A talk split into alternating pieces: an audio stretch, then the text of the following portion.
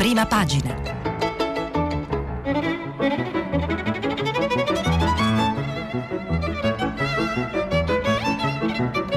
Questa settimana i giornali sono letti e commentati da Gianni Dragoni, inviato del Sole 24 Ore. Per intervenire telefonate al numero verde 800 050 333, sms whatsapp, anche vocali, al numero 335 56 34 296.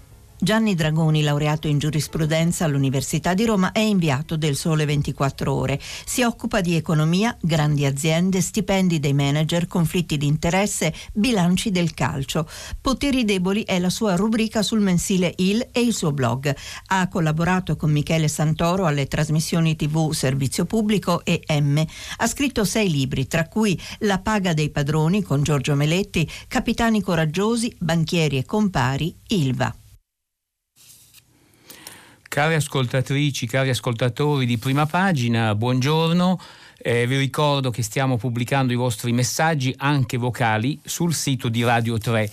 Ci sono eh, almeno tre argomenti che dominano ehm, i giornali, le prime pagine dei quotidiani di oggi il, diciamo, il ritorno mm, del Covid, del virus, con alcuni casi segnalati soprattutto eh, in Lombardia, e, poi c'è il caso del Veneto, le tensioni, la, le tensioni nella, nella, maggioranza tra uh, eh, PD e Movimento 5 Stelle, ma il tema, il tema da cui vorrei partire e che eh, diciamo, ha un peso uh, importante su tutte le prime pagine di oggi è quello dell'economia.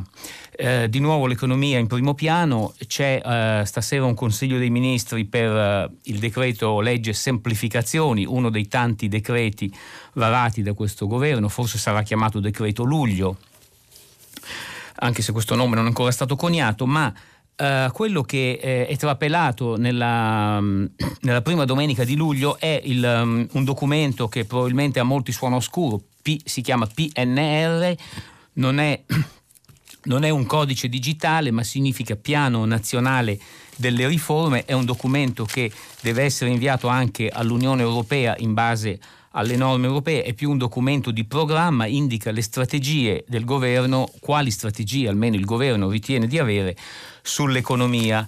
Uh, in questo uh, documento si parla soprattutto come progetto, come obiettivo di ridurre le tasse. Uh, cito il, il, messaggero nel piano, nel piano di rilancio per l'Unione Europea niente condoni ma ci saranno tagli per IVA e tasse sul ceto medio. Questa è l'apertura del quotidiano romano. A pagina 3 eh, Luca Cifoni illustra diciamo, alcune parti di questo, di questo provvedimento. Eh, riforma complessiva del sistema fiscale, sto leggendo l'articolo di Cifoni, che comprenderà sia la tassazione diretta che quella indiretta, con l'obiettivo di semplificare una normativa che si è stratificata negli anni. Destinatari principali della riduzione della pressione tributaria saranno i lavoratori dipendenti, i ceti medi e le famiglie con figli.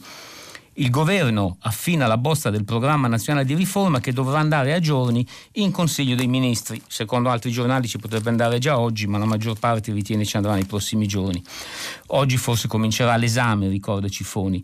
Nel testo il Ministero dell'Economia conferma l'impostazione del riassetto fiscale che dovrebbe iniziare a trovare applicazione concreta con la prossima legge di bilancio e infatti il possibile, l'annunciato, qualcuno pensa promesso taglio delle tasse scatterebbe o scatterà, se ci crediamo, dall'anno prossimo, dal 2021.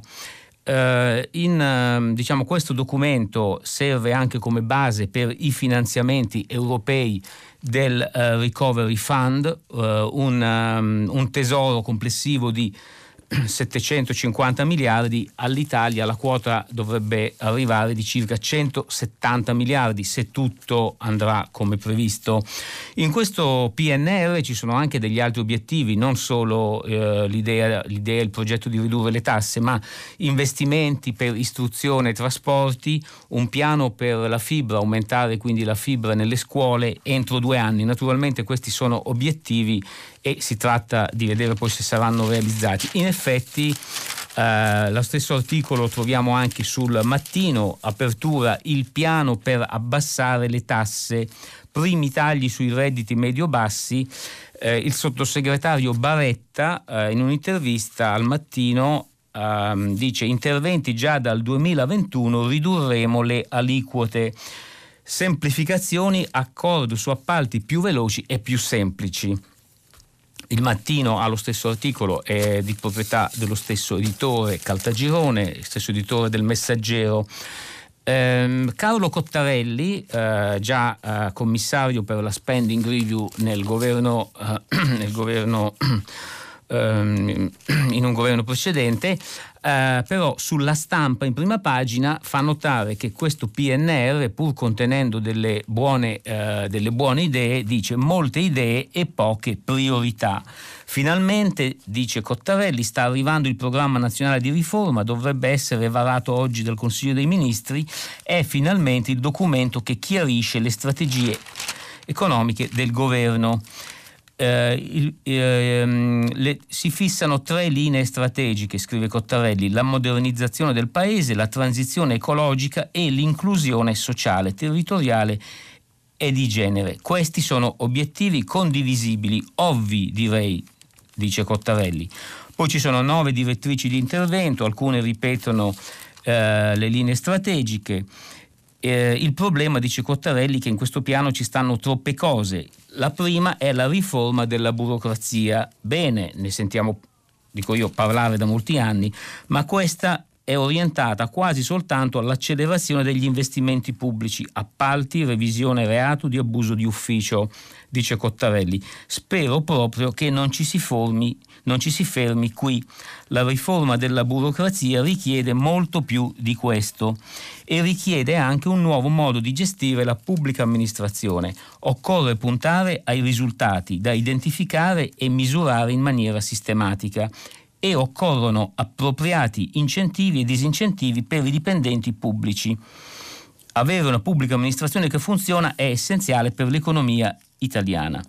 Secondo punto, ci sono gli investimenti pubblici. L'obiettivo è di portare il rapporto tra investimenti pubblici e PIL al 3% in quattro anni.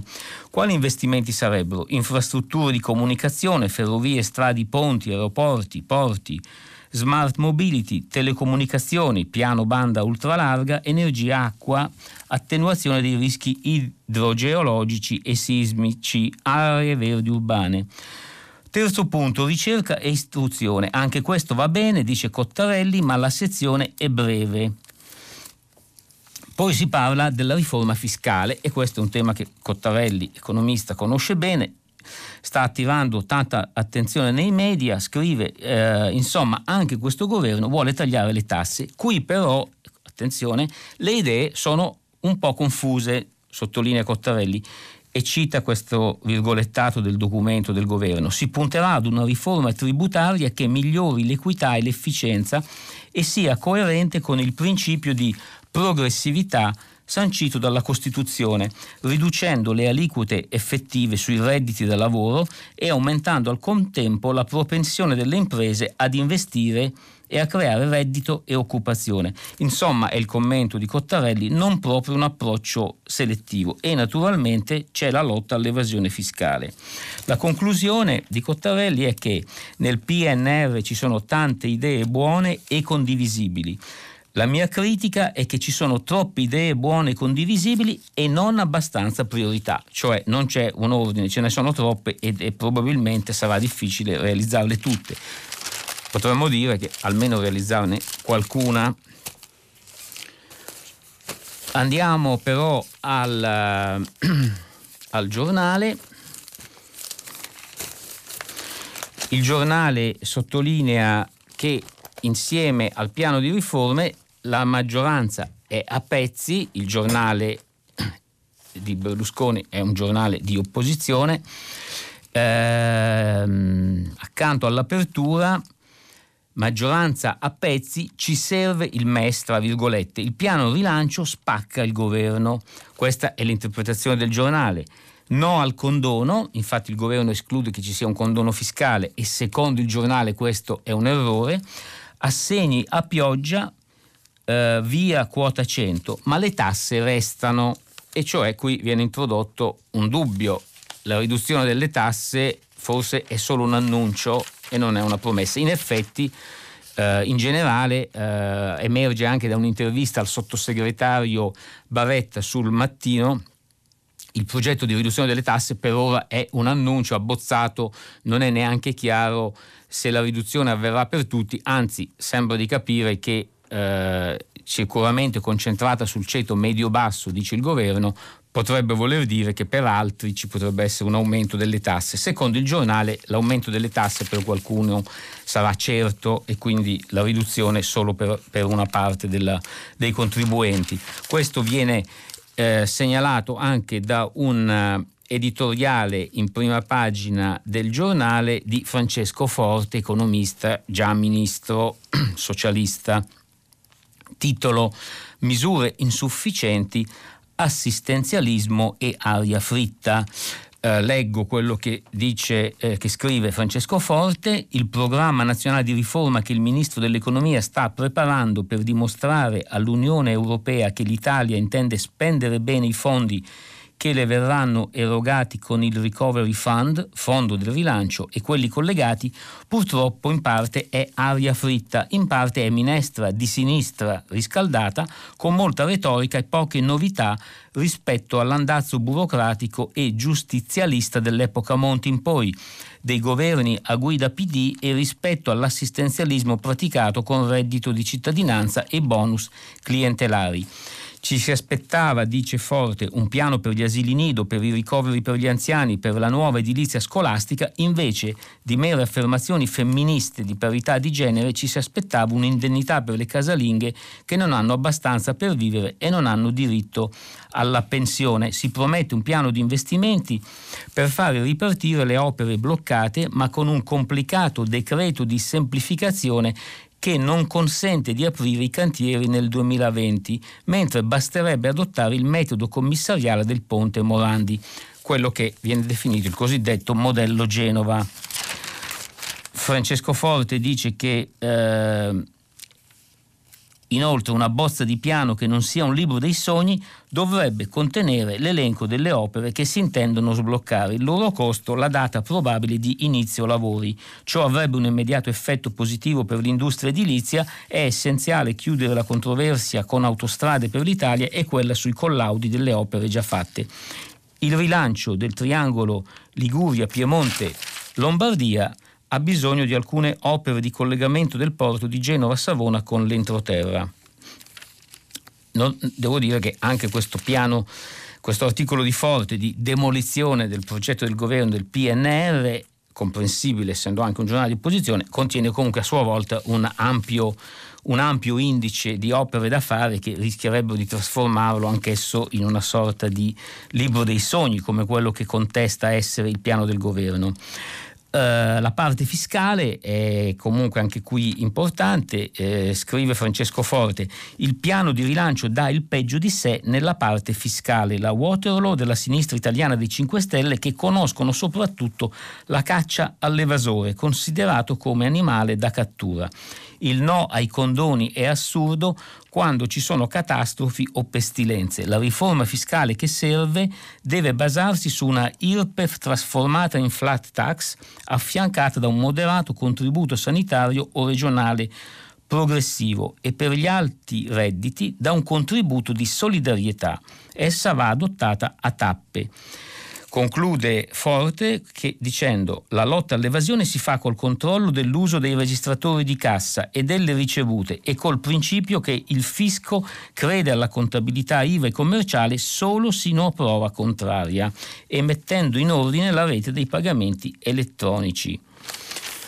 Eh, devo dire che eh, la stampa e il, l'articolo di Cottarelli e questo articolo di Forte, Francesco Forte sul giornale pur da posizioni diciamo, editoriali diverse, hanno, eh, hanno, in comune insomma, suscitare un po' dei dubbi su quello che sarà poi la concretezza di questo piano delle riforme o come lo chiama Fo- Francesco Forte, eh, li- libro dei sogni. Il, um, dicevo, il MES è sottolineato il, cioè il possibile ricorso dell'Italia al MES, il fondo salva stati che è stato oggetto di tante discussioni, contrasti all'interno della maggioranza e che lo è ancora, come vedremo anche poi nelle discussioni politiche, è segnalato in apertura anche dell'articolo della Verità, il giornale di Maurizio Belpietro, Uh, il, il, titolo è uh, sul misur- trattamento sanitario obbligatorio per il coronavirus. TSO cioè trattamento sanitario obbligatorio agli italiani, via libera ai migranti, ricattare paga l'occhiello, ma eh, questo riferito al fatto che oggi la nave Ocean Viking dovrebbe attraccare eh, in un porto in Sicilia, ma eh, questo non basta buona parte del PD. Eh, ora cambiamo i decreti sicurezza, dice tra virgolette eh, la verità riferito al PD e mentre la grande maggioranza dei nuovi contagi arriva dall'estero, il ministro Speranza studia norme più dure per i connazionali ribelli, tra virgolette. Però, eh, ecco, sempre sotto nella titolazione di apertura, la verità, eh, ed ecco perché mi sono legato agli articoli precedenti, dice ecco il piano di riforme di Giuseppi e Gualtieri, Giuseppi è il nome con cui soprattutto l'opposizione chiama Conte, il Premier, mezzo sì al MES e ritorno della legge Fornero.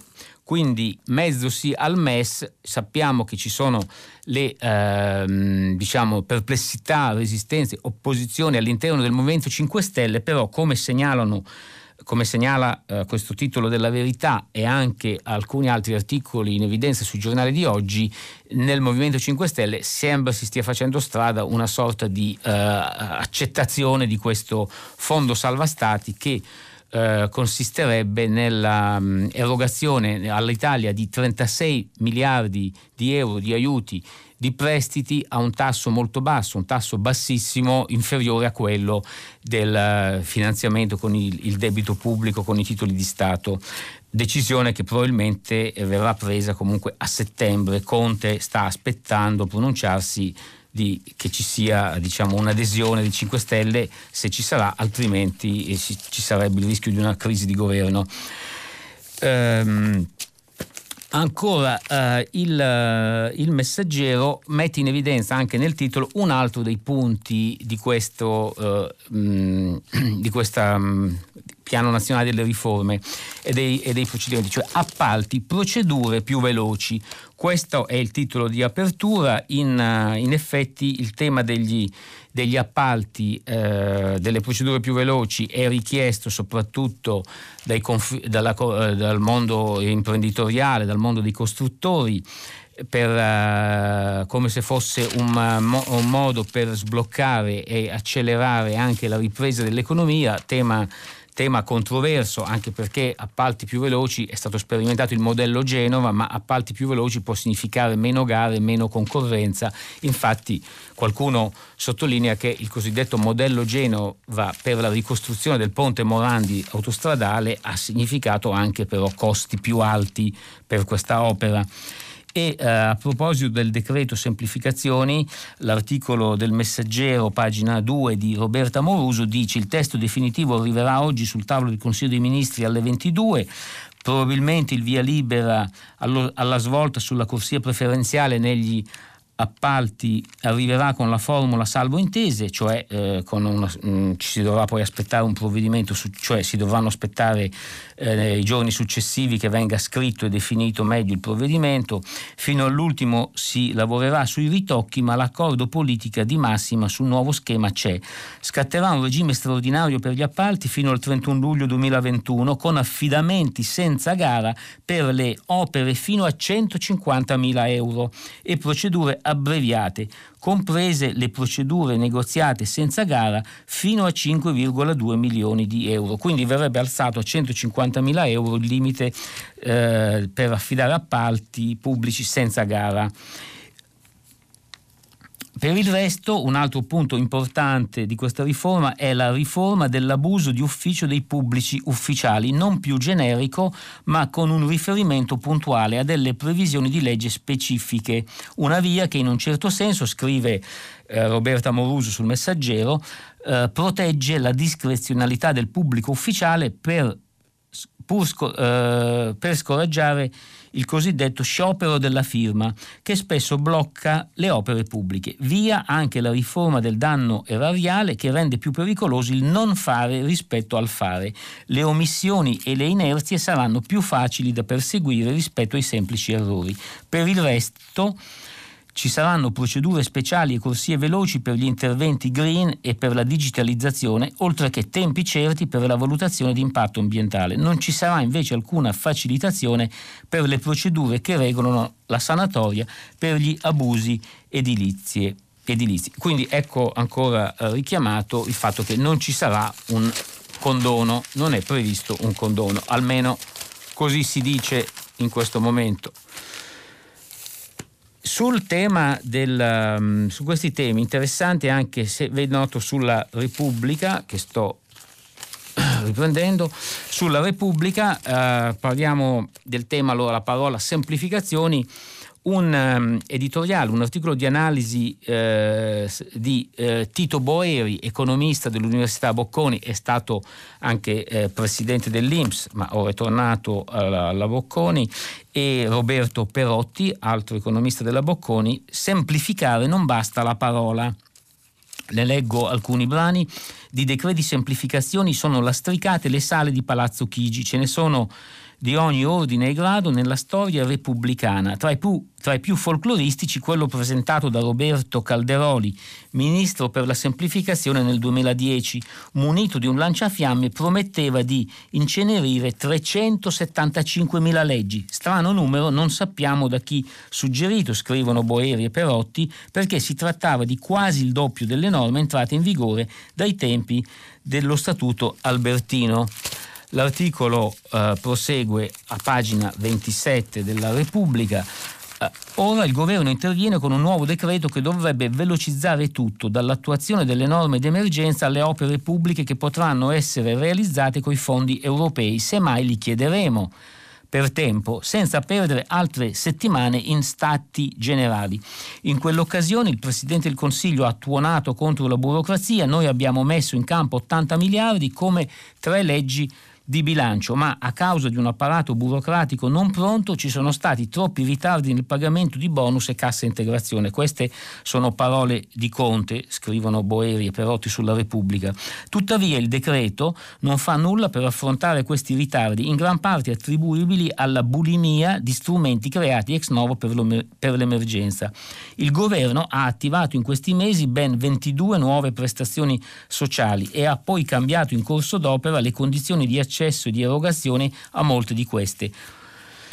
Ancora, eh, Boeri e Perotti scrivono nulla è previsto nel decreto semplificazione anche sui controlli della giustizia amministrativa che potrebbero essere resi successivi anziché preventivi, velocizzando le procedure. Di positivo c'è il tentativo di definire in modo più preciso il reato di abuso d'ufficio che nella sua formulazione attuale per la sua indeterminatezza sparge il terrore anche tra amministratori locali e dirigenti pubblici ispirati dalle migliori intenzioni. Ecco, questo, eh, questo eh, sul decreto semplificazioni. Adesso passiamo a un altro capitolo. Come, come detto, sui giornali c'è una, la, un altro grande argomento, le tensioni, le tensioni nella maggioranza eh, PD eh, Movimento 5 Stelle. C'è una, um, un articolo di retroscena che è di Marco Conti su, uh, sul Messaggero e il mattino, eh, giornali diciamo, dello stesso gruppo editoriale, la tentazione del Premier iscriversi a Movimento 5 Stelle e un patto con il PD, abbassare la tensione. Seppur tra difficoltà e ritardi, eh, scrive Marco Conti, il decreto semplificazioni approderà stasera in Consiglio dei Ministri, forse dopo l'ennesimo vertice. Eh, cita sul testo hanno lavorato nel weekend gli uffici legislativi dei ministeri, su alcuni passaggi non è ancora tutto chiarito. Uh, il fatto che non ci sia tempo da perdere, il Premier Conte e il Ministro dell'Economia Gualtieri lo scrivono nel piano di riforme di cui si discuterà stasera in Consiglio. L'immagine di un Premier attendista e preda dei veti dei partiti, finisce per scaricarsi elettoralmente sui due più importanti partiti di maggioranza. Il Movimento 5 Stelle ha ormai dimezzato i consensi e ciò continua ad avvantaggiare poco il PD che resta su percentuali tali da innescare stravaganti considerazioni sulle scissioni. Ieri c'è stato un tweet di Orlando, ha detto che se non ci fossero state le scissioni eh, che, ci, eh, che, sono capitate, il PD oggi avrebbe le stesse dimensioni della Lega di Salvini. Prosegue l'articolo di Marco Conti, nel partito di Zingaretti si avverte forte tensione. L'incontro tra il segretario PD e il Presidente del Consiglio della scorsa settimana è servito a siglare una tregua i cui frutti si vedranno nelle riunioni di questa sera, anche se poi il tutto dovrà passare la prova dell'Aula. Uh, della situazione complicata testimonia il tortuoso iter del decreto rilancio con le sue norme di fatto inapplicabili e inapplicate, malgrado sia stato usato uno strumento di necessità-urgenza, e le polemiche sul pacchetto terremoto stralciato dal testo.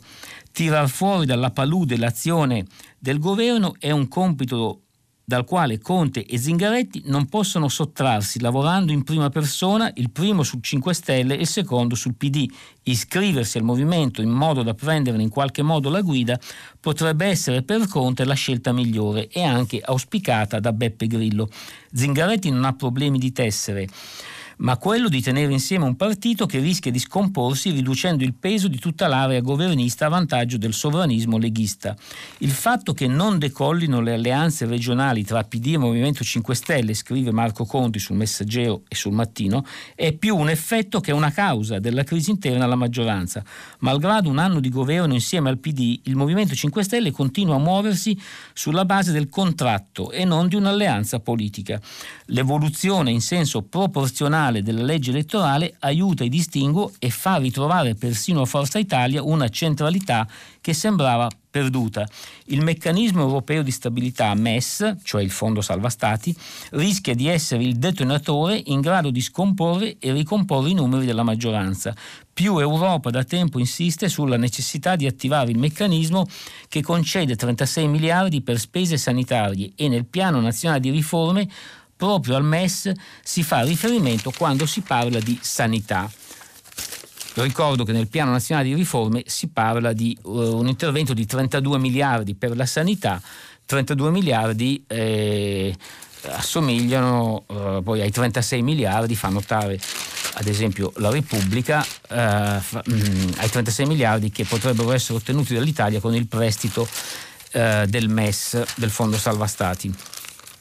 Sulle tensioni politiche nella maggioranza, sulla Repubblica c'è un'intervista a Dario Franceschini, il ministro PD dei beni culturali che è il capo delegazione PD al governo, l'intervista di Lavinia Rivara, titolo Per il PD Conte non si tocca e neanche la maggioranza, grave dividersi alle regionali, dice Franceschini.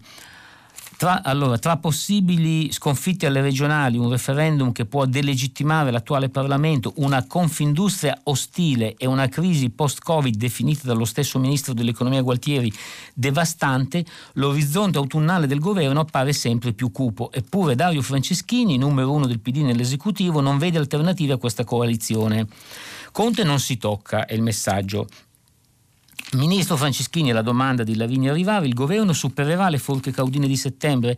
Da tutte le crisi, risponde Franceschini, anche dalle più drammatiche, possono emergere delle opportunità. Nel lockdown abbiamo visto un paese coeso e solidale. Ecco, ora dobbiamo essere tutti capaci di essere così anche di fronte alla sfida della ricostruzione. Altra domanda della giornalista Lavinia Rivara. Conte sostiene che il governo ha preso decisioni ferme e risolute, eppure il PD Zingaretti compreso gli rimprovera i troppi rinvii su questioni cruciali e teme la palude. Chi ha ragione? Risponde Franceschini, il Paese ci chiede di essere all'altezza della sfida, accantonando toni rissosi e interessi di parte, lavorando come una squadra. Quindi non pensate che serva un altro Premier? Stando alle cronache anche il rapporto con lei si sarebbe incrinato dopo la c- decisione del Presidente del Consiglio di convocare gli Stati Generali senza avvertire nessuno. Franceschini risponde mai pensato, anzi voglio dirlo senza ambiguità, io apprezzo moltissimo il lavoro di Conte, come ha guidato il governo in uno dei passaggi più difficili della storia della Repubblica e come cerca sempre il punto di equilibrio in una coalizione inevitabilmente complicata perché nata tra avversari alle elezioni. Anche per questo deve essere chiaro che per noi, dice Franceschini, non esistono né un altro premier né un'altra maggioranza in questa legislatura. La giornalista di Repubblica chiede l'Italia può fare a meno dei 36 miliardi del MES? Siete disposti a rinviare ancora la discussione su questo e sui decreti Salvini? Prima si decidono le cose da fare, poi che risorse è più conveniente utilizzare per farle, risponde Franceschini. Ci aspetta un mese molto impegnativo con un'agenda fitta. Il decreto semplificazioni, lo scostamento e le ulteriori misure economiche e sociali, i decreti sicurezza e la prima lettura della legge elettorale. Domanda, Gualtieri annuncia la riforma fiscale ma ancora non trovate l'intesa sulle semplificazioni. Accetterete il taglio dell'IVA o per il PD le mis- risorse vanno usate per misure di sostegno al lavoro? A me non dispiace l'idea di una riduzione dell'IVA solo per chi usa metodi di pagamento elettronici al posto del contante, risponde Franceschini. Intanto nel decreto economico si devono differenziare gli interventi di sostegno a lavoratori e imprese non più universali ma differenziati in base alla difficoltà dei diversi settori. Altra domanda a Franceschini è: eppure Berlusconi appare sempre più disponibile, si dice pronto a sostenere una nuova maggioranza e il numero due dei Dem Orlando afferma sul Corriere che bisogna coltivare il dialogo con Forza Italia. Andrea cioè Orlando, dice Franceschini, parlava dei rapporti con quella parte di opposizione meno estrema e pregiudiziale, senza confusione di ruoli o cambio di maggioranze.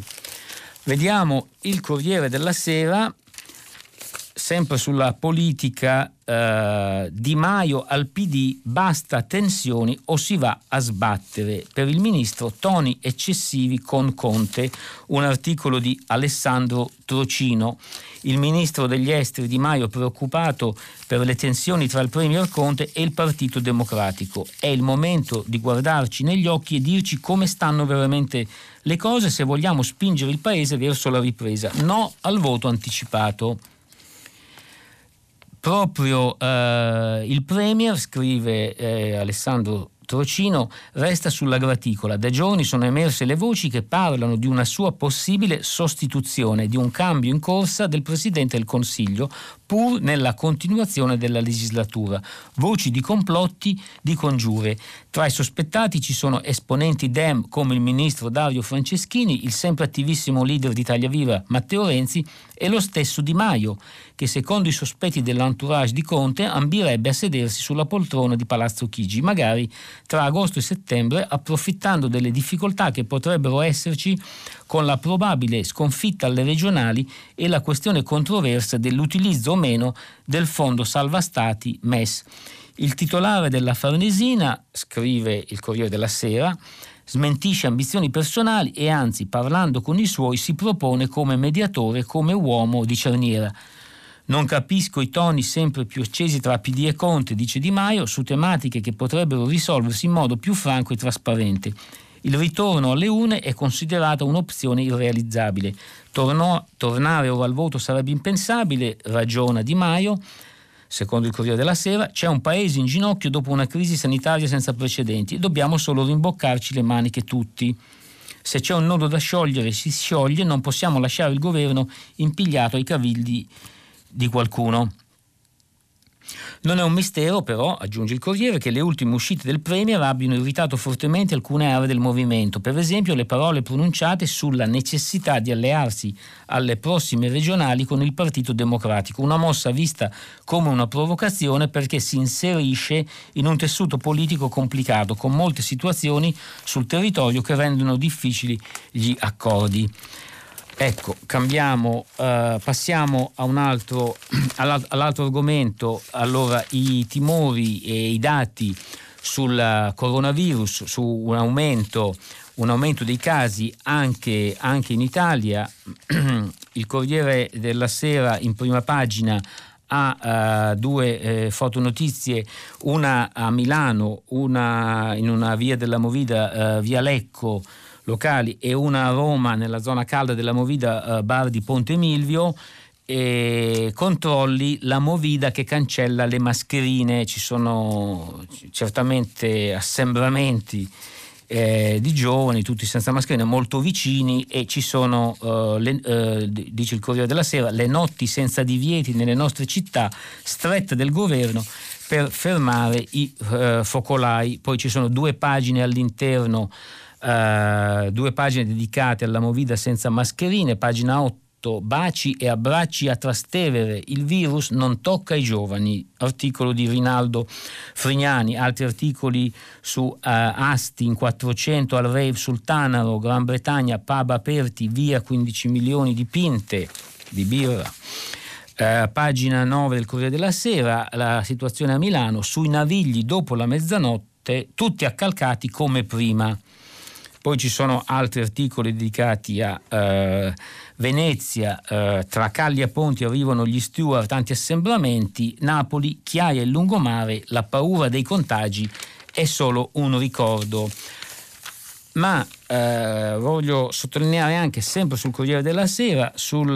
Um, Uh, coronavirus, la situazione, un articolo di approfondimento uh, data room uh, di Milena Gabanelli e Simona Ravizza. Il virus a Lodi da metà gennaio, dice la prima pagina, poi tutta la pagina 10 dedicata a questo approfondimento da quando è cominciato Uh, c'è stato il primo caso che viene identificato uh, a, metà gennaio a Lodi, poi la prima diagnosi del caso è del 20 febbraio 2020, il famoso 22-2020 alle ore 20, quando all'ospedale di Codogno viene diagnosticato il primo caso di Covid-19. Quindi chi è interessato c'è un interessante approfondimento. In Lombardia quattro ceppi, il più veloce a Bergamo è il titolo dell'articolo di Milena Gavanelli e Simona Ravizza. E eh, ancora eh, una, però casi di quanto sta avvenendo all'estero, ne ha parlato anche Roberto Zichitella, Radio Tremondo, eh, a pagina 11 il Corriere della Sera, eh, in Israele ospedali pieni, il premier Netanyahu dichiara lo stato di emergenza, articolo di Davide Frattini, e in Messico, quindi oltre 30.000 morti, superata la Francia, ma il Messico riapre, articolo di Monica Ricci Sargentini. Allora, ancora eh, segnalo una... Um, sul tema, mh, mm, sul tema comunque della, della politica che sta, uh, che, sta dividendo, che sta dividendo il governo, un articolo un articolo editoriale di Massimo Cacciari sulla stampa che invece al contrario di quanto pensa Di Maio no, nessun voto o di quanto pensa chi governa, meglio il voto di un governo senza forma e sottolinea l'ex sindaco di Venezia la mancanza di un programma comune. Dice Cacciari, Monsieur Lapalisse insegna che un'equazione non è risolvibile se non si dà un valore noto, ne esiste uno nella composizione di questo governo o ci troviamo di fronte a solo incognite? All'interno della coalizione si manifesta una forza, una posizione capace davvero di contare, di produrre decisioni efficaci? Al momento dovremmo dire che l'uomo forte è Conte, e cioè il simbolo stesso della perfetta disponibilità alla mediazione e al compromesso, che è anche virtù, ma quando si tratta di tracciare la risultante tra posizioni e progetti dotati di un proprio senso, i quali con tutta evidenza mancano assolutamente. Si parla di incompatibilità tra 5 Stelle e PD, ma ne esistono forse all'interno dei rispettivi movimenti partiti? Si chiede Cacciari. Il quotidiano contendere tra i due brand maschera sempre più a fatica le divisioni al loro interno. Per i 5 Stelle è condizione fisiologica, un movimento che ha nell'agitazione e nella protesta la propria ragione sufficiente, deve per forza raccogliere di tutto.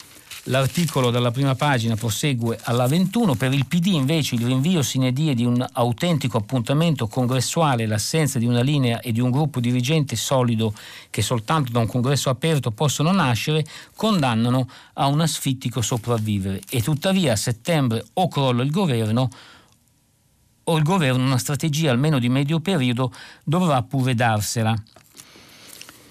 Eh, neppure la drammatica esperienza del Covid, conclude l'articolo di Cacciari, è riuscita a dare una forma al governo. Una figura sola è sembrata emergere, quella di Conte, e c'è da temere molto effimera se a settembre sui nodi che ho indicato, al quotidiano dissidio del sapore sempre più elettoralistico, non si sostituiranno volontà e programmi comuni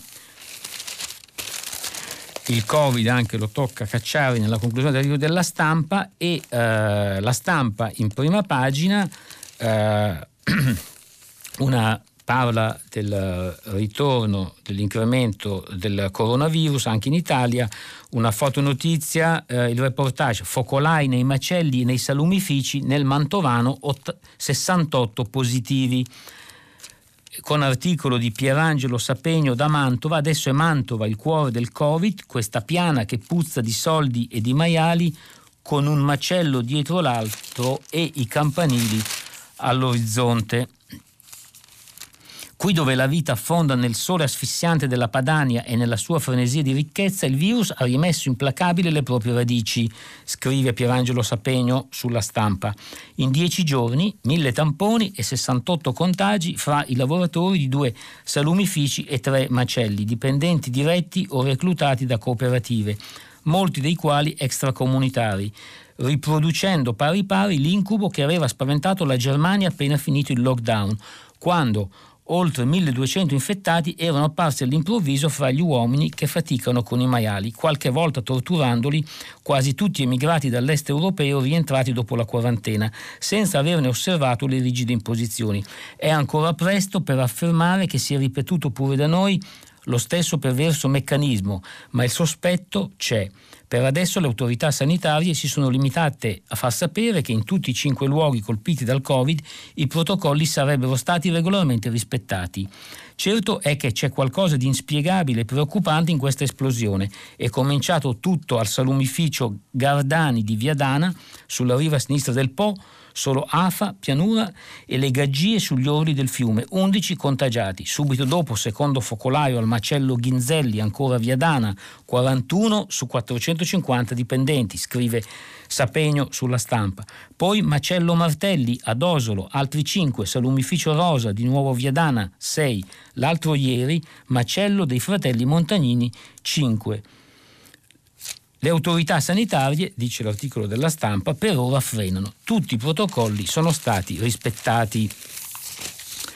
Stiamo concludendo, eh, segnalo ancora eh, una, un articolo di Affari e Finanza, eh, supplemento di approfondimento economico settimanale di Repubblica eh, diretto da eh, Roberto Ro, c'è una, una a una economista eh, dell'Università eh, Italiana di Università Americana, Veronica eh, Guerrieri, eh, segnalo a pagina 13, parla della perdita di lavoro dei più deboli in tutto il mondo, in Italia eh, rimarranno disoccupati, un aumento della disuguaglianza, chi perde il lavoro rischia di eh, rimanere senza lavoro mh, mm, per, tre, per tre, anni, tre, anni, E ancora un articolo ce l'ha solo la Repubblica, Filippo Ceccarelli, è morto eh, Mauro Mellini a 93 anni, è stato un leader radicale insieme a Marco Pannella, ebbe un ruolo anche nella legge per il divorzio. Adesso Gianni Dragoni, inviato del Sole 24 Ore, ha terminato la lettura dei giornali di oggi. Per intervenire chiamate il numero verde 800 050 333, sms whatsapp anche vocali al numero 335 5634 296. Si apre adesso il filo diretto di prima pagina. Per intervenire e porre domande a Gianni Dragoni, inviato del Sole 24 Ore, chiamate il numero verde 800 050 333. Sms WhatsApp, anche vocali, al numero 335 56 34 296. La trasmissione si può ascoltare, riascoltare e scaricare in podcast sul sito di Radio 3 e sull'applicazione Rai Play Radio. Eccoci di nuovo insieme, adesso le vostre voci. Eh, pronto? Eh, buongiorno, sono Aldo di Treviso. Buongiorno Aldo. Buongiorno. Anzitutto un ringraziamento, un complimento eh, per l'inserto domenicale cultura che è insuperabile secondo me. Grazie. Da, Sentiamo... Da leggere, da leggere e da far ah. leggere. La, la, domanda è molto semplice. Ho fatto studi di economia e quindi devo dire la verità, sono insoddisfatto un po' di un certo tipo di comunicazione che viene fatta sulla situazione attuale. Perché? Perché io ho in mente delle categorie, per esempio, nella situazione congiunturale attuale a seguito del coronavirus si stanno utilizzando degli strumenti di economia politica che servono nel breve periodo. Noi abbiamo dipendenti, titolari di attività commerciali, ristoratori, partite IVA, anche professionisti, eccetera, che per adesso utilizzano di forme di assistenza tipo cassa integrazione, bonus, reddito di cittadinanza, ma questi strumenti non cambiano la condizione di questi ceti. Allora bisogna andare al superamento di una visione congiunturale per passare ad una visione di natura strutturale e quindi a strumenti di politica economica, cioè che incidono nel medio e lungo periodo. E noi abbiamo alle spalle una situazione di non crescita del PIL e di non crescita occupazionale che come minimo risale a dieci anni. Allora, dire digitalizzazione va benissimo, dire eh, come dire, scolarizzazione, che poi vuol dire capitale umano, va benissimo. Va benissimo perché? perché si tende a far capire che bisogna superare tutti i criteri di assistenzialismo che per esempio anche nel sud con, eh, con i redditi di cittadinanza hanno dimostrato che non fanno superare il ritardo nord-sud. Allora ecco che la domanda che io le pongo ecco, è questa. Mi, mi la, domanda, domanda, credo di aver la capito. domanda è questa. Sì. No? Eh, noi dobbiamo puntare alle aree metropolitane, alle città metropolitane, alla catena di valori, ai distretti industriali, agli, ai nuovi sviluppi economico-territoriali di questo Paese. Finché io non sento fare progetti e programmi di questo genere qua, rimangono in indeterminatezza, dico la verità. Sì. Aldo è chiaro, grazie. E io sono d'accordo con questa sua visione, mancano, cioè mancano, occorrono uh, politiche di lungo periodo, eh, vengono attuate eh, anche in questo caso del, dell'emergenza virus eh, che ha causato grossi problemi economici, misure difensive, ma le misure difensive possono essere temporanee, devono essere temporanee, ma in parallelo si deve affrontare un tema di riforme strutturali e di capire cosa serve per poter rilanciare e rendere competitivo, più attrattivo il paese. Effettivamente eh, tutta questa visione manca, anche il piano delle riforme di cui si sta parlando, la strategia del governo, mh, può contenere, ad esempio quando si parla di digitalizzazione, più investimenti nella scuola, eh, ma eh, credo che manchi un disegno per chiarire che tipo di paese diverso si può fare, paese più attrattivo. Certo la parola semplificazione, ridurre la burocrazia è una bella parola, ma credo che siano io da quando almeno faccio giornalista e sono molti anni ho sempre parla- sentito parlare di riforma della pubblica amministrazione e le cose sono, non mi sembra siano mai migliorate. Sentiamo la prossima telefonata. Pronto, buongiorno, mi chiamo Roberto e chiamo da Novara. Buongiorno Roberto. Eh, buongiorno, eh, beh, anche io sono un bocconiano e mi occupo di economia, ma eh, volevo semplicemente eh, fare un commento sul discorso della riforma fiscale. Ora, in un paese in cui c'è una evasione fiscale eh, qual è la nostra, oltre 120 miliardi all'anno, su quali basi verranno eventualmente ridotte le aliquote per i ceti meno abbienti? Ma i ceti meno abbienti molto probabilmente in alcuni hanno già fatto la ridistribuzione, non facendo la dichiarazione. E Altra cosa, eh, si parla evidentemente di lotta all'evasione con lo scontrino fiscale. Ora, lo scontrino fiscale è utile per il bar, per, eh, diciamo per i negozi. Allora, prima di tutto bisognerebbe dividere la grande evasione dalla piccola evasione, perché la, gro- la grossa evasione che è quella che colpisce maggiormente, eh, con lo scontrino fiscale non ha niente da a che vedere. La piccola evasione non, non è lo scontrino fiscale, è la detraibilità della spesa che porta evidentemente sì. a chiedere la fattura. Mi dica. Chiaro.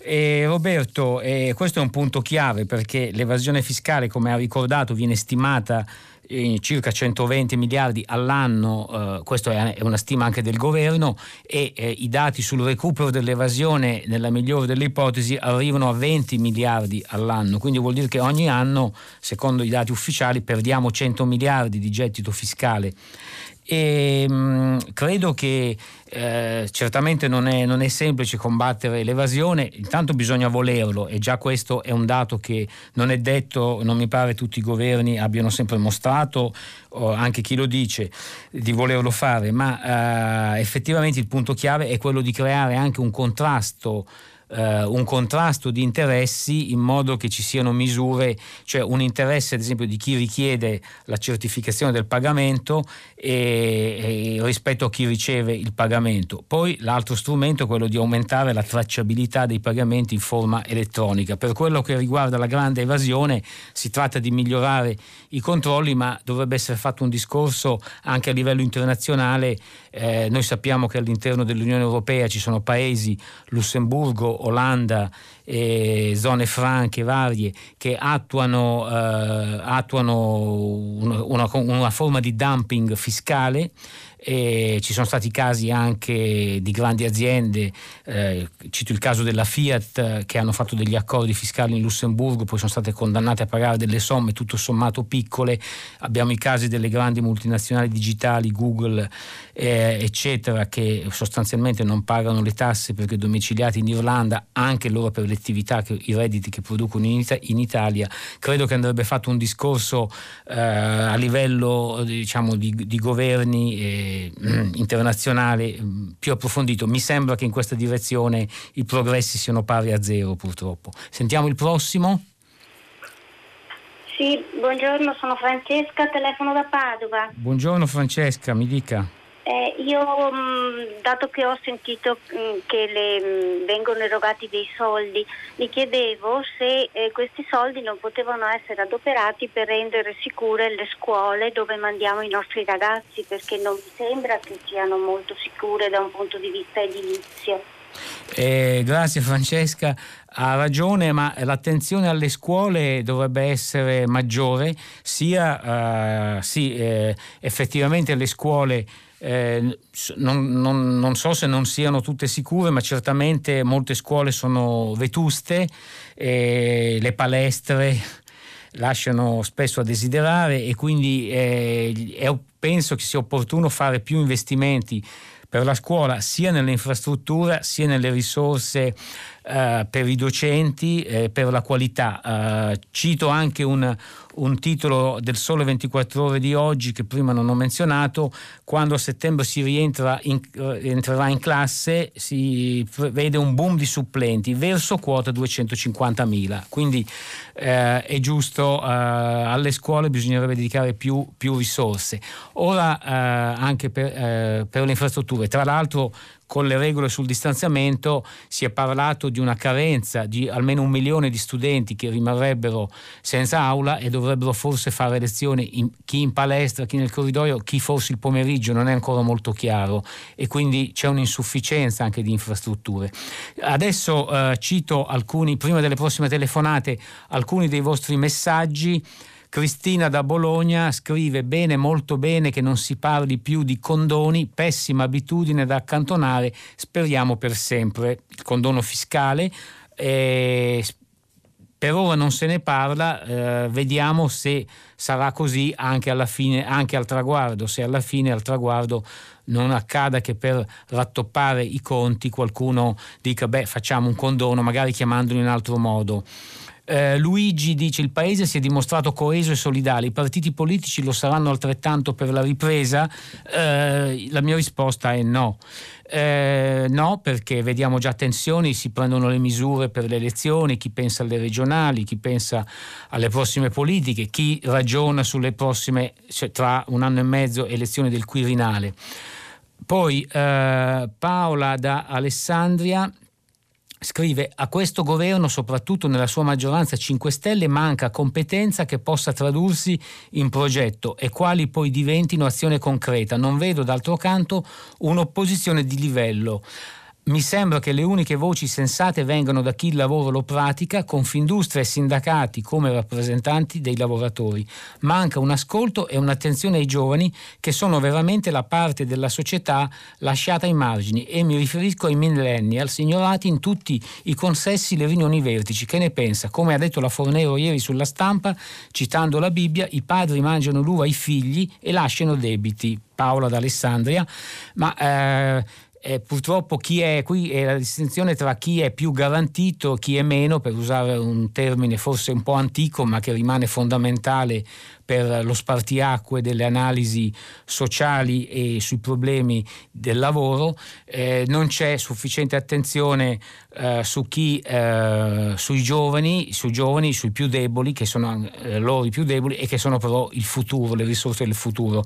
Penso che come meccanismi andrebbero migliorati i meccanismi di inserimento nel mercato del lavoro per i più giovani e non con dei meccanismi assistenzialistici che eh, possono essere temporanei ma devono essere solo temporanei e semmai dovrebbero aiutare un po' tutti i giovani che hanno difficoltà a entrare nel mondo del lavoro, ma uh, andrebbero previsti uh, meccanismi per inserirli. Io credo che gli sgravi dei contratti di lavoro nei primi anni siano una cosa positiva, ma poi non si deve, per esempio, con sgravi contributivi, li abbiamo già sperimentati, però non si deve consentire alle imprese che prendono dei giovani con gli sgravi dopo il periodo tipo tre anni previsto di magari lasciarli a casa e rinnovare gli sgravi ad altri. Devono riassumere i giovani che hanno avuto gli sgravi, altrimenti diventa solo un vantaggio per le imprese e non un inserimento per i giovani. Sentiamo la prossima telefonata. Pronto? Sì, pronto. Eh, pronto, buongiorno, grazie per avermi richiamato. Sono Federico da Genova, medico ospedaliero in pensione, 40 anni di laurea. Eh, volevo solo proporre una riflessione sul eh, problema dell'epidemia attuale di coronavirus, della fase attuale dell'epidemia del coronavirus, in riferimento anche al manifesto dei dieci scienziati che sostanzialmente decretava la fine dell'emergenza. In primo luogo io vorrei eh, riconoscere eh, l'importanza che, che, che hanno avuto le misure di lockdown per determinare questa fase di quiete dell'epidemia e, eh, e che tutto sommato è eh, comprovata dall'iniziale ripresa dell'epidemia in presenza di questo lieve allentamento delle misure. A questo proposito eh, vorrei ricordare no, il, la posizione e dare forza alla posizione di cautela del professor Galli del Sacco perché ehm, la, la, l'attuale situazione è tutto sommato paragonabile ad una eh, condizione di eh, serbatoio di virus con potenziale possibilità di ripresa di una nuova epidemia. Quindi in sostanza il, eh, ritengo che sia particolarmente importante non ritenere eh, la, quella che è una semplice coda di epidemia con potenzialità di ripresa che già vediamo un uh, fine dell'emergenza. Chiaro. Vi ringrazio. Grazie Federico. E... Eh, lei eh, non posso che condividere le sue parole, la sua osservazione che eh, effettivamente con l'esplodere dell'estate probabilmente eh, c'è stato un certo ottimismo anche perché c'era un desiderio di uscire da, quella, da, da quel lockdown che ci aveva messo tutti a terra eh, e quindi eh, adesso effettivamente si vede una scarsa attenzione ai temi del distanziamento. Credo comunque che eh, in vista anche della ripresa scolastica che si spera possa esserci effettiva perché anche la chiusura prolungata delle scuole credo abbia causato, io appartengo a chi pensa che abbia causato eh, anche degli, degli, squilibri, dei problemi anche eh, psicologici tra i giovani, tra i più piccoli, ma mm, nel, nella formazione eh, si possa almeno ripartire in sicurezza ed evitare una misura troppo, a mio avviso troppo semplice che è quella del prolungamento dell'isolamento dopo magari una certa eh, baldoria estiva se, eh, che un po' forse fa comodo a tutti perché è il momento delle vacanze. Sentiamo la prossima telefonata. Pronto? Pronto, pronto buongiorno. Sono Antonio da Cagliari.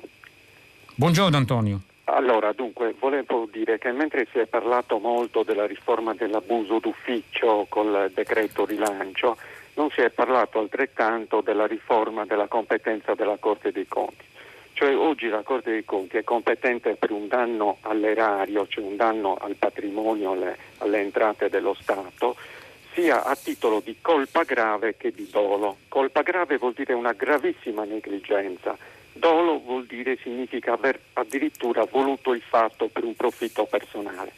Da notare che già oggi il pubblico funzionario o l'amministratore non risponde per colpa semplice, cioè per una semplice negligenza non risponde e non è responsabile. Con la riforma prospettata dal governo il funzionario pubblico non risponderà neppure a titolo di colpa grave, cioè per una gravissima negligenza, ma solo a titolo di dolo, cioè per aver agito per un profitto personale.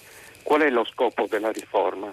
Rendere più sereni i funzionari pubblici, togliere loro il peso della firma ma così facendo però li si deresponsabilizza perché sapranno che non potranno essere perseguiti dalla Corte dei Conti neanche per una grave negligenza e quindi saranno portati ad agire con più disinvoltura.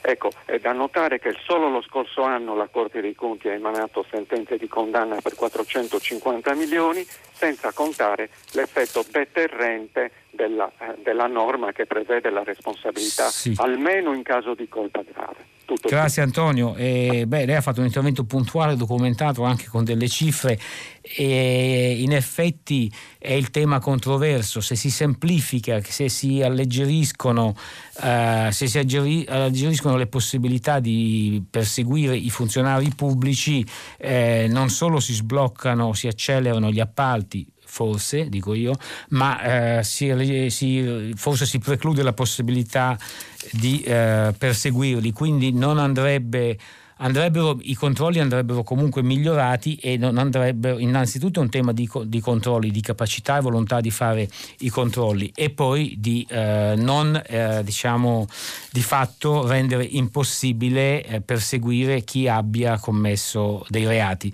La prossima telefonata, pronto? Oh, Viviana da Castel Gandolfo. Buongiorno. Eh, Viviana? Buongiorno. Viviana, sì. Volevo mh, mm, parlare un momento di, di, questi nuovi decreti che, eh, che ha emesso il governo, nel senso che il, a me sembra che ci siano, siano, delle grandi cornici, però privi di contenuto, nel senso che sono delle regole probabilmente che verranno eh, applicate, ma a che cosa? Nel senso che non si parla assolutamente, ad esempio, di tutti i problemi che ci sta creando il cambiamento climatico, quindi tutte le, azioni che dovremmo intraprendere per un mitigamento di questi effetti. Non si parla assolutamente che eh, in Italia abbiamo soltanto un 17-18% di energie rinnovabili, mentre in Svezia ad esempio siamo arrivati al 54%. Se noi non capiamo questa prospettiva non abbiamo molte possibilità di risolvere i problemi. Se noi incenti- continuiamo a incentivare ad esempio anche la bici elettrica o, o l'automobile elettrica e questa energia deriva comunque sempre da centrali termiche a, carbon, eh, a, insomma, a combustibili fossili. E non cambiamo nel senso di un rinnovamento veramente ecologico, non credo che riusciremo ad andare molto molto, lontano. Così pure tutte le opere idrogeologiche di cui abbiamo bisogno, risparmio di acqua, anche il risparmio di acqua nell'irrigazione in agricoltura dove c'è uno spreco tremendo. E sappiamo tutti che le grandi multinazionali di questi, di questi anni si stanno dirigendo tutti verso l'acquisizione di fonti eh, idriche. Eh, quindi io credo che il governo dovrebbe prendere atto di queste situazioni e cercare di mh, orientare meglio nostra, il nostro sviluppo, i nostri nostri programmi, i nostri progetti eh, per il futuro. Ecco, Grazie Viviana, eh, non posso che essere d'accordo. Eh, il tema è anche quello delle strategie. Prima un altro eh, ascoltatore, eh, mi pare Aldo, aveva parlato dei temi, interventi che mancano di lungo periodo. Qui, qui si parla di strategie e certamente il tema del clima, eh, addirittura diciamo durante la vicenda Covid forse qualcuno ha esultato, il tema del problema del clima, del, del cambiamento, del riscaldamento globale, eh, su qualche, qualcuno aveva ironizzato che col Covid era scomparsa Greta, no? la, la ragazza eh, insomma, chiamarla attivista, ragazza adolescente che si batte per il problema, eh, la ragazza scandinava per i problemi del riscaldamento globale. Adesso eh, di fronte all'emergenza anche economica questi temi sembrano, eh, non sembrano priorità, ma invece sono delle priorità che andrebbero considerate, non c'è sufficiente attenzione. Leggo ancora qualche, eh, qualche vostro messaggio prima della prossima telefonata. E, ehm, eh, ricorda Anchise eh, Cottarelli fu nominato commissario straordinario nel novembre 2013 dal governo Letta. Commi- grazie Anchise di avercelo ricordato, era eh, commissario alla spending review. Poi eh, una, un altro eh, ascoltatore eh, dice le evidenti e preoccupanti insufficienze dell'attuale classe dirigente appaiono nella loro crudezza e non mi riferisco solo alla classe politica. È Adolfo da Milano, dice il Covid non è invenzione né di Confindustria né del governo. In questo momento mi aspetterei di sentire dal singolo cittadino, come dalle associazioni di categoria, la seguente frase di kennediana memoria. Cosa posso fare per il mio paese? E invece tutti a reclamare per sé qualcosa, compreso il neo presidente di Confindustria, il cui esordio mi ha fortemente deluso. Lei cosa ne pensa? chiede Adolfo da Milano. Uh, l'esordio del com- presidente di Confindustria Carlo Bonomi, lo ricordo per gli ascoltatori, è stato in particolare di at- andare all'incontro con uh, il governo, col Conte, agli stati generali dell'economia e ha detto pagate pagate i debiti e restituite i soldi anche dei, di una condanna che ha avuto eh, per delle accise sull'energia che ha avuto lo Stato, si parlava di poco più di 4 miliardi, poi ci sono i debiti della pubblica amministrazione. Comunque una, un esordio, un approccio uh, di um, Bonomi, molto, qualcuno lo definisce approccio lombardo, eh, era presidente dell'Asso Lombarda, uh, diciamo io direi anche un approccio a gamba tesa eh, cosa ne penso, ma eh, credo che anche la, proprio l'Italia abbia un problema, parlando più in generale, di classe dirigente, eh, classe dirigi- dirigente non solo nella politica, non solo nell'amministrazione, ma anche nell'economia, visto che lei mi chiama in causa per la Confindustria e gli industriali, eh, una classe dirigente insuffi- eh, diciamo, i risultati sono insufficienti. In generale, molte imprese hanno scelto di spostare la sede legale anche all'estero e, e, di spostare anche gli investimenti fisici come hanno fatto in passato molte piccole e medie aziende soprattutto nell'est Europa ma anche in Cina o di approvvigionarsi in Cina da fornitori. C'è una classe dirigente che se mettiamo insieme anche diversi interventi precedenti eh, l'ultimo quello di Viviana quello di Aldo e quello di altri, Roberto, Federico, altri ascoltatori, cioè non si pensa alle strategie, non si creano le condizioni perché questo paese, questo bel paese che stiamo purtroppo uh, rovinando, uh, mh, diciamo, possa uscire dal, de- dal declino. Uh, sentiamo la prossima telefonata. Pronto? Buongiorno. Mi chiamo Vittore. Eh, le chiedo... Buongiorno Vittore. Buongiorno. Le chiedo um, negli Stati Uniti, dove non hanno l'assistenza medica pubblica come abbiamo noi, tutte le migliaia di casi che hanno bisogno di assistenza medica, appunto, che so tipo rianimazione e non ha una buona copertura assicurativa, come, come se la cava, come viene seguito?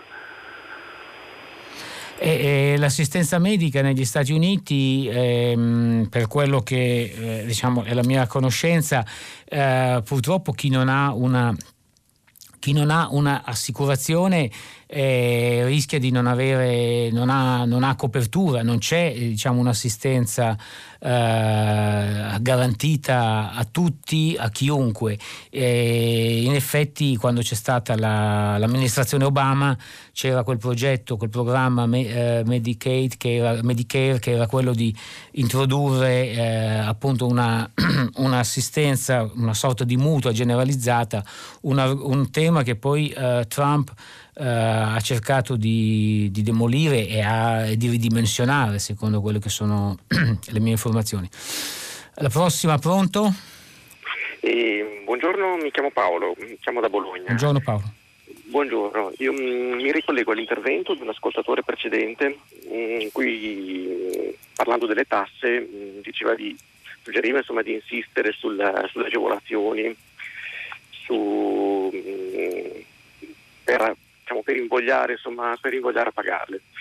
Temo che questo non sia sufficiente perché con tutte le agevolazioni e gli sgravi possibili comunque sarà sempre più economicamente vantaggioso se è un altro che paga le tasse al posto mio. Mm. E credo che sia un problema più di fondo, un problema più culturale. Eh, sono, sono, piuttosto convinto che il sistema sì, che possa migliorare solamente se uno comprende che pago le tasse, è un servizio che do alla comunità. Se non le pago vuol dire che, qual- che qualcun altro dovrà pagare per un servizio che utilizzo io.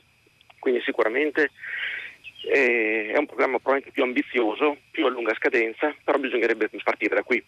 Non so se magari con uh, l'insegnamento dell'educazione civica nelle scuole oppure con l'insegnamento ai, ai, propri figli, insomma, cercare di far passare il messaggio che mi sto appropriando, se non pago le tasse, di qualcosa che, che poi un altro dovrà pagare al posto mio.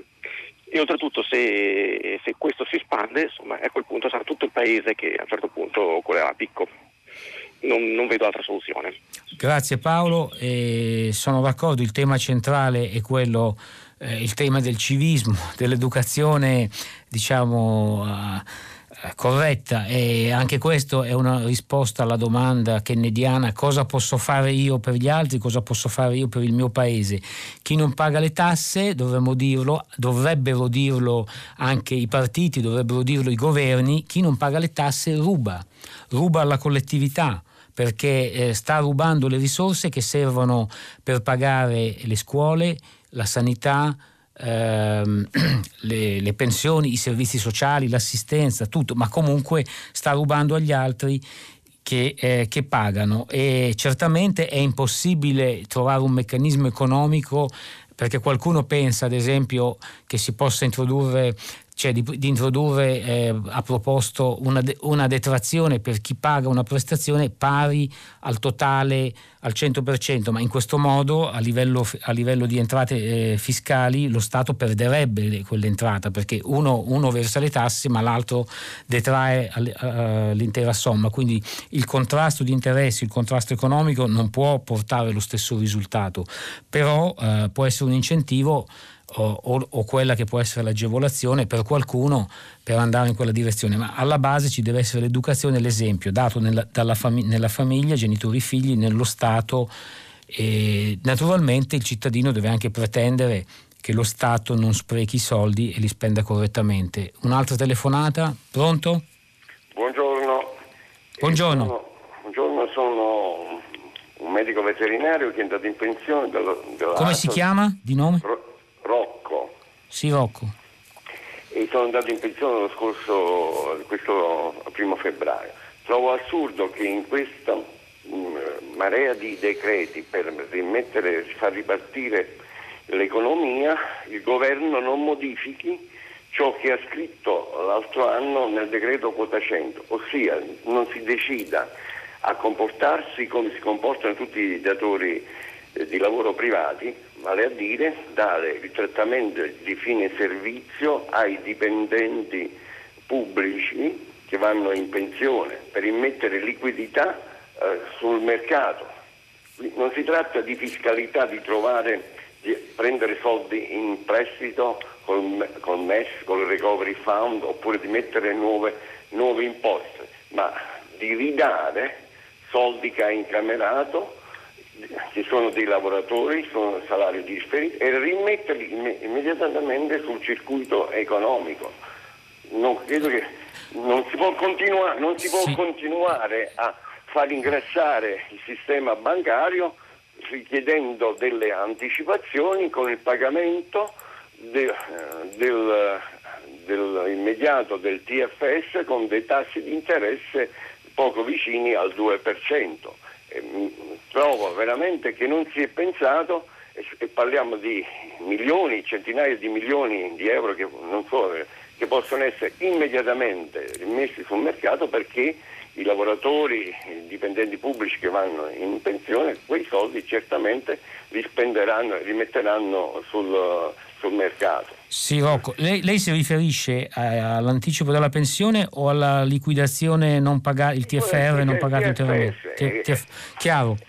Eh, grazie Rocco. Eh, eh, il, cioè il, problema, questo è, capisco, è accaduto sicuramente perché lo Stato è già è in, è in, il debito pubblico ha superato adesso eh, l'ultimo dato cioè aumenta sempre eh, superiore a 2.460 miliardi il dato di aprile e, mh, comunque lo Stato con i propri dipendenti eh, nel momento di, eh, diciamo della fine del rapporto di lavoro non li ha non ha liquidato tutto eh, il trattamento di fine rapporto o TFS, ma di fine servizio, ma ha dato una parte, ha dato come un acconto e il resto lo paga dopo. Certo la, la liquidità eh, comunque sono soldi che mh, mm, mancano a, a, chi li deve ricevere, che lo Stato comunque paga entro entro pochi anni, quindi è, purtroppo sono d'accordo, sono d'accordo, con lei, questo è un problema, magari chi, eh,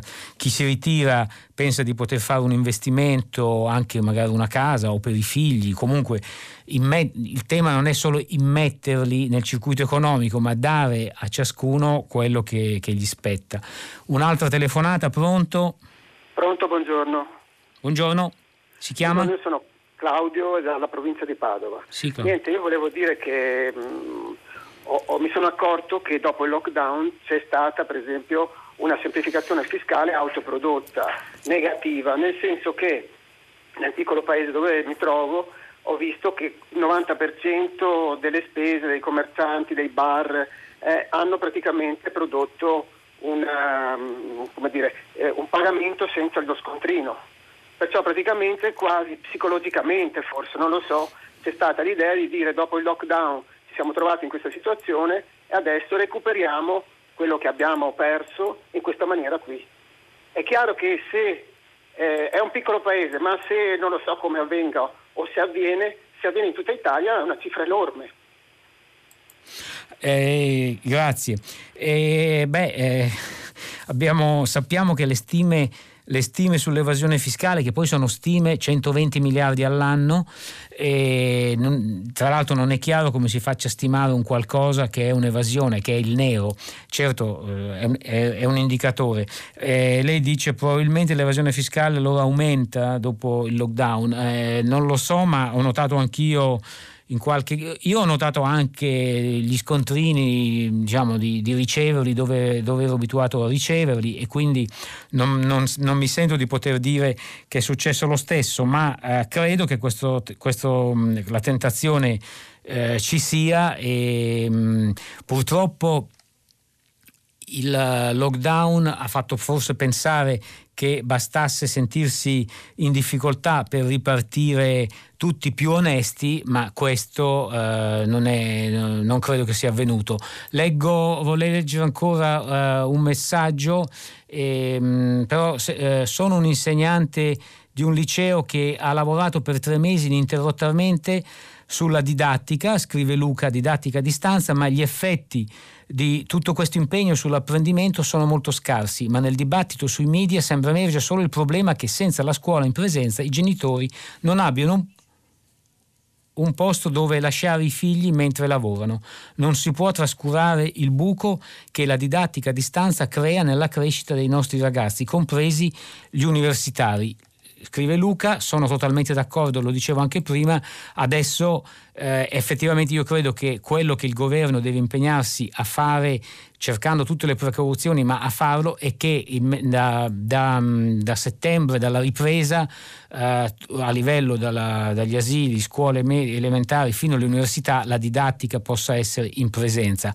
Eh, volevo leggere un ultimo, un ultimo messaggio che eh, li sto riprendendo, un messaggio economico, parla del MES e della Germania. Ehm, eh, ecco, quando avremo preso i facili soldi del MES, i tedeschi ci diranno che per loro la parola debito ha la stessa radice di colpa e che dobbiamo cedere in fretta tutti i nostri asset economici e produttivi per ripianare la colpa? Domanda Piero.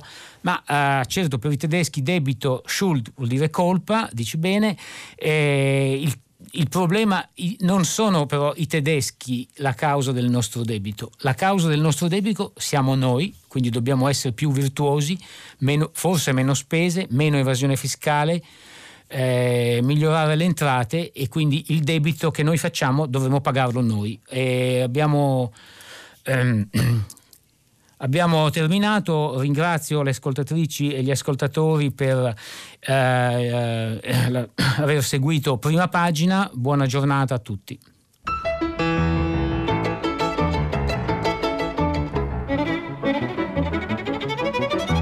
Gianni Dragoni, inviato del Sole 24 Ore, ha letto e commentato i giornali di oggi. Prima pagina è un programma a cura di Cristiana Castellotti. In redazione Maria Chiara Beranec, Natascia Cerqueti, Manuel De Lucia, Cettina Flaccavento. Posta elettronica, prima pagina chiocciolarai.it.